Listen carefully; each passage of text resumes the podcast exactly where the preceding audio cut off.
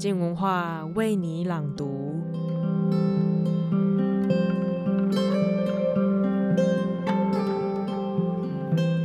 你听过村西透吗？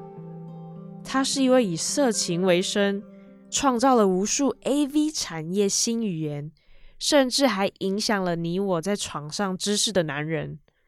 本周陈柏青的书评时间，即将分享全裸导演村西透传，看这一代日本 AV 帝王如何用技能高超的嘴，操着绝顶无比的语言，让人从身体、心灵、视觉上一再的享受高潮。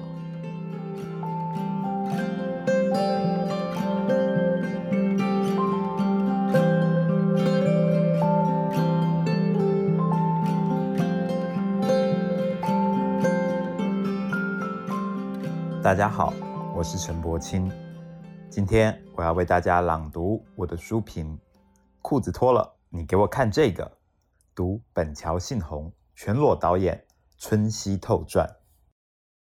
本桥信宏全裸导演村西透传一书可比一卷 AV 录影带要厚多了，容量这么大， Netflix 改编了一整季还不够讲完世书1/3。但你也知道，重要的从来不在长度，这里我指的是人生。村西透的半生就好看在那个硬，7项前科，负债50亿。一代日本 AV 帝王的境况是一家3口在廉价公寓躺成川字形入睡，太传奇，高高低低，比蔡英文和韩国瑜的大选民调有波澜起伏多了。当然 AV 帝王的人生要写的汤汤水水不难，想有点道德教训，那绝对可供卫道狂人或宗教团体在电线杆上喷漆青少年纯洁骗杀全国，淫邪果报真实不虚。可奇怪的是，这一切在本桥信宏笔下写起来并不色情，连一点引起性欲的氛围都匮乏。裤子脱了，你给我看这个。也许是因为琢磨 AV 帝王一生的书写和拍 A 片的技术刚好是相反的。你要知道，很多名人传记就是没有脱的 A 片，那里头有一种猎奇，一种窥，在探，都在抠蜜，其实就是让人害羞，专挖人隐私，轻痛仇快。这正是村西透拍 AV 的拿手活儿，他自编自导自演，摄影机前身体很诚实，嘴上也半点不饶人。怎么了？到了吗？平常有这么快到吗？一起来帮大人做个好梦如何？又粗又大那种哦。很爱问，更逼人答。村西透要女优每隔5分钟，不论问题是什么，总要添上一句好害羞。说久了就真害羞起来。村西透的 AV是建基在害羞之上，令女优身体与情绪表现出反差的影片。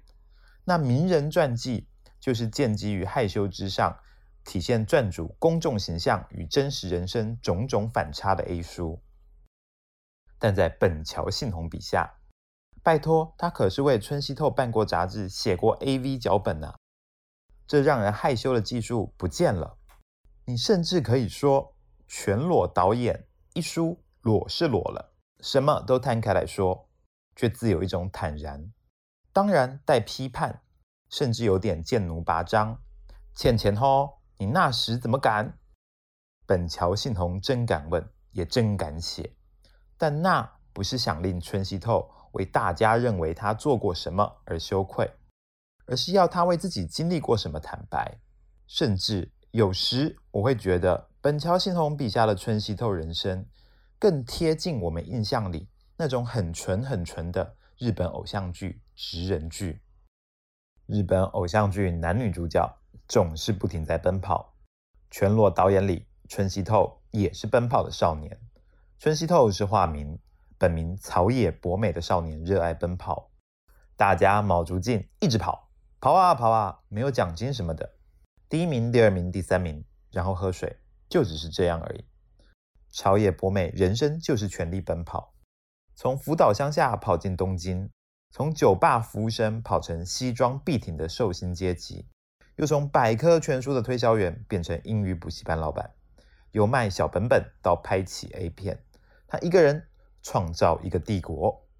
草野博美在推销员时期跑遍全日本，想见人就是矫情。我整个日本走透透，去到每个地方一定要签到合约再回来，在街上也找人搭话，等公车也找人搭话，电车里也是，不管在哪都找人推销。我们现在这里举办促销活动，请一起过来聊聊，简直是放屁，根本没有活动会场。再往前走一段就到了，然后客户问活动会场到底在哪里，但反正就是随便找一家咖啡店进去就是了。于是百科全书一套30册，定价20万日元，公司销售比赛中一个月卖4套就能稳居排行榜龙头，而草野博美有时一个星期就可以卖20套。草野博美发现卖塑封本这类色情小本本有暴利，他不是小家子气要开1-2家店来卖，而是一股脑把资本都投下去。他决定要在整个北海道开塑封本贩卖店，于是75个工作天后，他在整个北海道开了48家店。草野博美后来化名春熙透，担任 AV 导演时，当年片商平均每个月出产1到2支作品，春熙透每个月至少发表10部作品。他开始疯狂的全速狂奔，他从以前就只懂得全速狂奔。本桥新弘专注捕捉的是春熙透全力奔跑的身影，做什么产业都想要跑第一，大撒币，大撒逼，那种疯狂带着点失速的预感，和刹车不及仍然紧捉方向盘，想把整条道路扭正的一种蛮，这构成了春熙透人生的特质。跑吧梅勒斯，跑吧春熙透，一直跑的他，可不就像是日剧里的少年吗？而日剧里的少年能跑到何时？跑到夕阳那一边，还是跑到完结篇？草野博美可是跑成了一代 AV 帝王春熙透啊！春熙透年过60了，负债累累，他还在跑，复出影坛，进军中国。到了老，他依然是永远的少年。而这么冲，春熙透是奔跑的天才吗？有意思的也在这里。本桥新弘笔下凸显的，倒不是春熙透有多行，除了嘴炮技能点满之外，全裸导演所琢磨，反而是春熙透迷狂，奋不顾身地投入这种精神。草野博美当销售员的时候，拼命练习应酬话术。走在路上、用餐时刻、上床就寝前，无论何时，他都在脑中演练应酬话术。他总是反复模拟要如何将眼前这个东西卖给客人。假如看到贩售清凉饮料的自动贩卖机，他就会考自己要怎么把可乐卖出去，开始进行意向训练，至少要想出3个可乐对某人的生活而言不可或缺的必要理由。下次甚至想要把卖可乐的自动贩卖机装在民宅屋檐下时，如何跟对方说明自动贩卖机的必要性。成为导演后，拍片初期不管销量和评价都惨不忍睹，他依然猛起头来拍。春熙透有如在职训练生，大量发表滥竽充数的作品，乱枪打鸟的后果，就是他已经能够娴熟整套录影专业的运作，同时也逐渐捕捉观众想要的影像。刻意练习1万小时定律，春熙透疯狂投入，几乎可以代言台湾成功类畅销书了。某个方面而言，如果存在美国梦，那春熙透则体现了日本梦。奋斗的少年不停在奔跑，奋不顾身的投入，跌倒了又爬起来。本桥新弘并不是抓住春熙透的性在描述，而是抓住他的少年性。我觉得这才是这本传记最奇特之处。春熙透透露他成功3要素：热情、热情还是热情。看清楚了，那不是色情，而是热情。这样的热情以及其投入，所以他明明活在世界的反面。他的作品是你要关起房门来看的那种，但他的人生却是你想开大门走大户跟人分享那种。你想看着他跑，你想跟着他跑起来。他能看时代的风向，他自己就想要成为风。而与其说春熙透投身的行业很禁忌，不如说本桥信宏将这一切处理得很专业。像颜社这种讲出来都有点不好意思的词汇，出现在日本 AV 史上，却是因为一次失误。春熙透拍摄女教师在学生面前一片，谁知道扮演学生的男优太没动桃，啪的就残留在女优脸上。因为以前业界没有收录这样的镜头贩售过，这会儿怎么办呢？剪掉吗？春熙透回忆，那时候没有时间重拍，只好照用这个画面。谁知道就这样一发中，这个桥段却引起大众痴迷。说起来，色情是需要开发的，观众的品味是需要培养的。从那时起，AV 开始有重大突破，在结尾时一定要射在脸上。A 片里石破天惊的一幕来自春熙透的手残。本桥信宏写到此处，却开始引述诺贝尔奖得主田中耕一如何不小心混用实验材料而发现全新蛋白质质量解析方法，以及白川英树因为助理搞错指示，意外发现导电性高分子。把诺贝尔奖和颜社放在一起，也唯有本桥信宏能这样写。但也正因为这样对比，我们想象 AV 时版水的淫秽气息消失了，代之而起是电视冠军里拉面王、模型组合王、文具王、听前奏猜歌迷王那样对于某一专业之技术的着迷和开发。那其中种种不为人知的努力、趣谈、阴差阳错与弄巧成真，虽小道，但既真于道，自成一家言。代之而体现的，反而是所谓的匠职人精神。看本桥信宏写什么，也看他怎么写。一方面，镜头无限逼近，很多小故事不只针对春熙透，更环绕他周边的人扶围而开。读春熙透一个人的故事，也读到 AV 产业在黎明期初起时那些奋不顾身投入之奇人的故事。但一方面，本桥信宏的笔锋又刻意抽离。这本传记乍看离时代很远，泡沫经济前日本社会像一列失速的火车，那其中的社会与政经因素怎不多提，整体 A 片产业的承上启下怎不多描述，却把篇幅留给春熙透身边的人，去写他的副导，写那些女优们，写春熙透那些提携过、照面过的奇人们。我却觉得这本书另外一个看点就在这儿。如果纵览春熙透半生，会发现他特别喜欢帮助人生跌过一跤的人，拉拔过去对他有知遇之恩、不离不弃的朋友，这周杰伦都有在做。但春熙透也会拉陌生人一把，例如协助传闻中和杰尼斯事务所前社长喜多川同居的四月乐团北宫次东山再起，或找来通过黑泽明影舞者演员真世，却在电影训练中落马受伤而无法拍摄的清水大俊演 AV。 也许是因为这些失败者，这些总是差那么一点，那么努力还是败给了自己的，几乎可以飞起来的却被剪掉一边翅膀的鸟儿，让春熙透像照镜子一般看见了自己。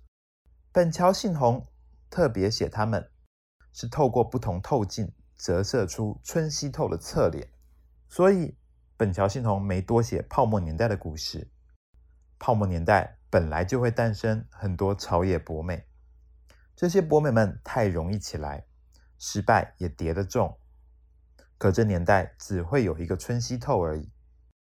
本桥信宏笔下打动我们的是这个 AV 产业的头子，超越雇佣关系，超越世俗，在他欠债与负债这难算的债务上，那不停累加的人际关系存折，不计较厉害，相濡以沫的，你可以说那是色情之外的一种人情。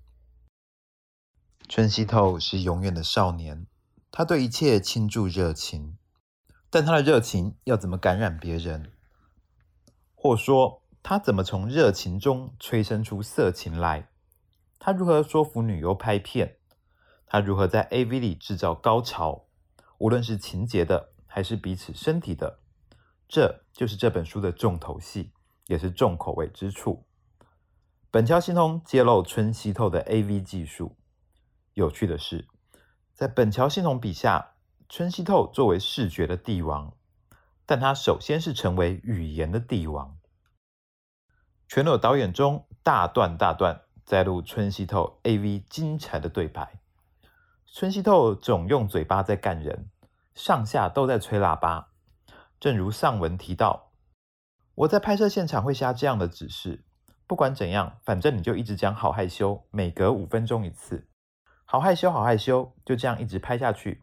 只要拍个20分钟左右，女优本人也会开始变得语带羞涩了。通常这就是台湾人会快转跳过，或是听了一堆其实并没有字幕而根本搞不懂的部分。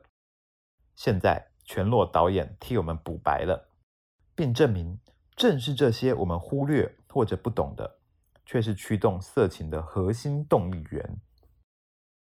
村西透不停用言语挑逗女优，他引导情境，他让女优说出羞耻的话，讲出内心的感受，在语言成型的片刻，身体和精神都被带动。容我借用马奎斯的老话，但其实是讲述村西透式色情最好的标语：世界还很新，还没有名字，必须要用手指去指。而你身体的感觉也是，有限的词汇不足以定义。这句和你相处的大身体还很新，很多感觉还没有名字。村西透不只用他的手指去帮你指，还用上其他。我指的是语言，在女优的语言未达处，村西透的语言达到指引乃至传染的效果。它定义了快感，告诉你什么是爽，跟着告诉你什么能爽。而想要爽，便必须跟着他。他用语言便能控制了别人。舌头才是村西透的第一根小鸡鸡。如果在台湾，村西透会成为师傅，在世界各地他能成为教主。事实是，当村西透事业兵败如山倒时，他的工作好伙伴黑木香曾建议他，九州那里有个新兴宗教，请把他们买下来。我在深山中苏醒过来，导演是教主，我是巫女，我们一起来经营这个宗教吧，把这个做成一门生意，导演一定能东山再起。但村西透选择成为导演。村西透招牌口技之一是讲英文，而且专讲韩国瑜受邀出席美国商会午餐会演讲时那种单字穿插题。白天是 student，看一下你是不是 member。 村西透在 AV 对白里总会掺入各种莫名其妙的单字啊，超棒 fantasy， 小爱现在几岁啊？18，这样啊，太好了 nice 哦，就让我们一起把你18岁的青春一口气从后面顶进去。本桥新宏特别强调，村西透还要使用高亢尖锐有如人妖的声音来讲这些话，那形成一种错乱，不止在意义上，这单字插在这里是什么意思？更在情绪上，为什么在所有男优拼命低吼表现雄性征服欲的 AV 现场，出现人妖高亢的尖声嘶吼，乃至于情境？我他妈是在看 A 片还是说相声啊？性爱跟笑有最远的距离，但这看似不搭嘎，声音与情绪，意图和行动，场面与台词的种种歪斜，却造成女优大脑的超载。本桥信宏且引述詹米蒂因人的洗脑手册，当人类大脑接收到超过资讯处理能力极限的资料时，会自动进入变异意识状态，是一种精神涣散、半梦半醒，犹如打瞌睡的状态。在这时输入资讯便可以控制它。于是村西透的语言造成了 A 片的奇观，它破坏了别人的语言，跟着让别人进入自己的语言里。别人都说你的话，你是说话的人，你也就成了掌控一切的人。本桥新宏在厚的传记中几次全文引述村西透对自身语言技术的练习，我觉得很有意思。讲一些下流垃圾话，这就是出发点，用这类的台词来拆解女孩的防备，让她们沉浸在淫秽的言语中。这时她们就会自然而然摆出难为情的姿势，像人妖般的肉麻嗓音是用在对女性展现温柔的情境，作为主轴的语言其实是粗暴的。我会一个人同时扮白脸跟黑脸，如果用平常的粗暴方式，女孩子可能会怕得没有办法拍片，所以我会有意识的用人妖的方式说话。像这样交替地用不同的方式对话，在某种程度上就能够了解对方的人格、情感，甚至成长历程。村西透这段话透露了玄机，人妖般的声调用来安抚女性，但既想要安抚，却又反过来使用粗暴的语言。他说话的目的在于令对方顺从，却每每使用问句，仿佛给人选择。但这么多选择，无数问号，终究不给对方反对。重要的是，同时扮演黑脸和白脸。也就是说，村西透的语言本身是一种对白，他要聆听者不断回应，似乎预留给对方回答的位置。但因为黑脸和白脸都是他，怎么回答都只陷入他语言的回圈中，进入他预先为你设定好的人设和情境里。很快的，聆听者会发现自己进退不得，动辄得咎。他在语言里预留别人的位置，在现实互动里就取消对方的位置。当对方成为语言的俘虏，一切的行动就只为了完成村西透的语法。那时候，语言世界的国王诞生了。AV 界的帝王也诞生了，但仔细想想，这一个人包办全部的对白本身就是独白。如果你问我这是什么，我想村西透完成的也许就是男孩完美的青春期幻想吧。男孩的青春期就是这样吧，性看起来很忙啊，有很多幻想，眼花缭乱，但终究是关起门来一个人的舒舒恰恰，单打双不打，孤独的独白，很大男人的学不会妥协，想顺自己的意，最后也只是自己舒服。村西透的 AV 语言是青春期的语言，我们青春期的夜晚与性不也是如此？一厢情愿，多孤独，但这孤独又多完美，再完美也只是一厢情愿。最后，我想聊聊色情这件事情。怎么可以催生色情？这可以从村西透当年畅销名作喜欢有点 SM 的感觉来理解。大学生黑木香体验极致的性。村西透在 AV 拍摄中安排了笛子做道具。我想要请你帮忙我吹笛子，比如说如果你觉得普普通通就吹一次，感觉来了的时候就吹2次，爽到受不了的时候就吹3次。与其说是把欲望量化，但当笛声凄厉破音，仿佛世界末日的时候，音值是可以度量的，音阶是可以照谱吹的，但你还是不能真的明白，所以这爽是有多爽，而正是那无从度量的，才足以让你想象，偏是封起来的才让你想看。喜欢有点 SM 的感觉，靠笛子就扩大你欲望的容积。而喜欢有点 SM 的感觉里的对话还是那么的村西流，例如做到一半，男女两造开始争执，放进去几根手指好呢？已经放4根了吗？快抽出来，还要把我的放进去，这对我太没礼貌了，最多只能3根，但人家要，怎么又想放4根？男女身体热与汗的交撞，忽然变成市场上讨价还价，那种情境之外的荒谬，自然让人爆笑。这正体现本桥信宏强调的，性爱跟笑有最远的距离。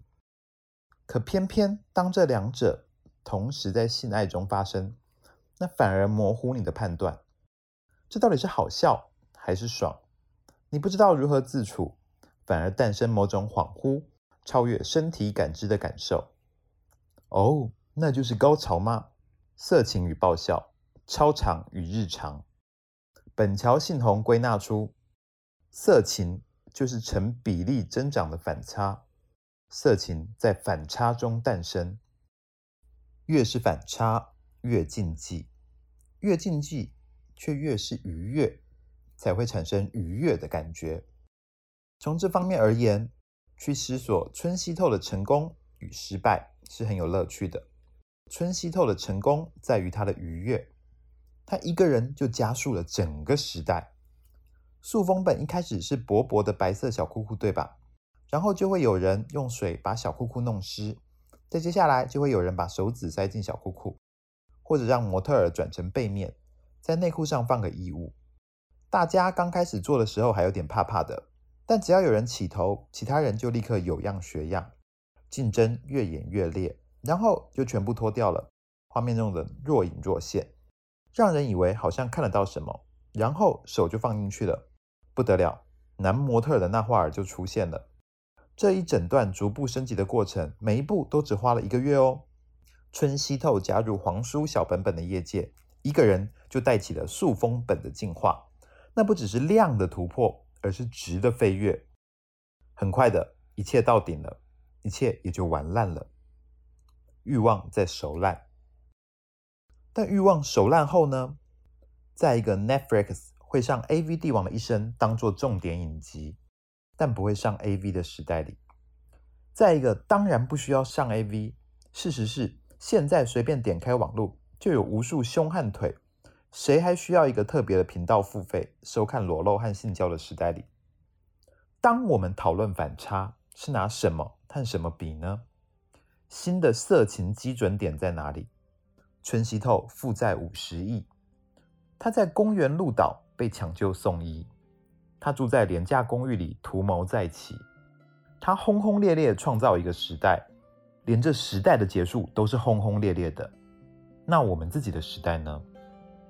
我们多平和，没差，没反差，也就没什么好差了。中正和平，不慢不直，那是我们的成功，那是我们的失落。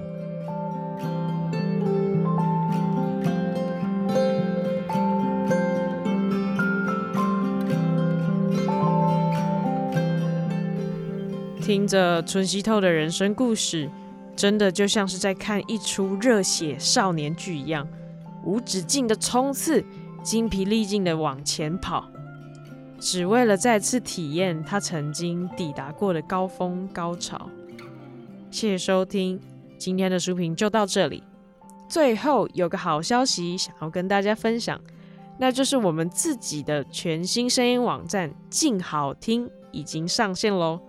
在静好听的网站里面，1周7天，每天都有精彩好听的免费节目更新，有最新一季的好好玩系列、新闻幕后记者说故事、文学娱乐数不尽的好节目。赶快搜寻静好听，在华文最棒的 podcast 平台上享受我们的声音吧。想了解更多好玩的节目资讯，或是好奇还有什么有趣的东西吗？也欢迎到静文化的粉丝专页追踪最新的消息，小编都会在线上等你们哦。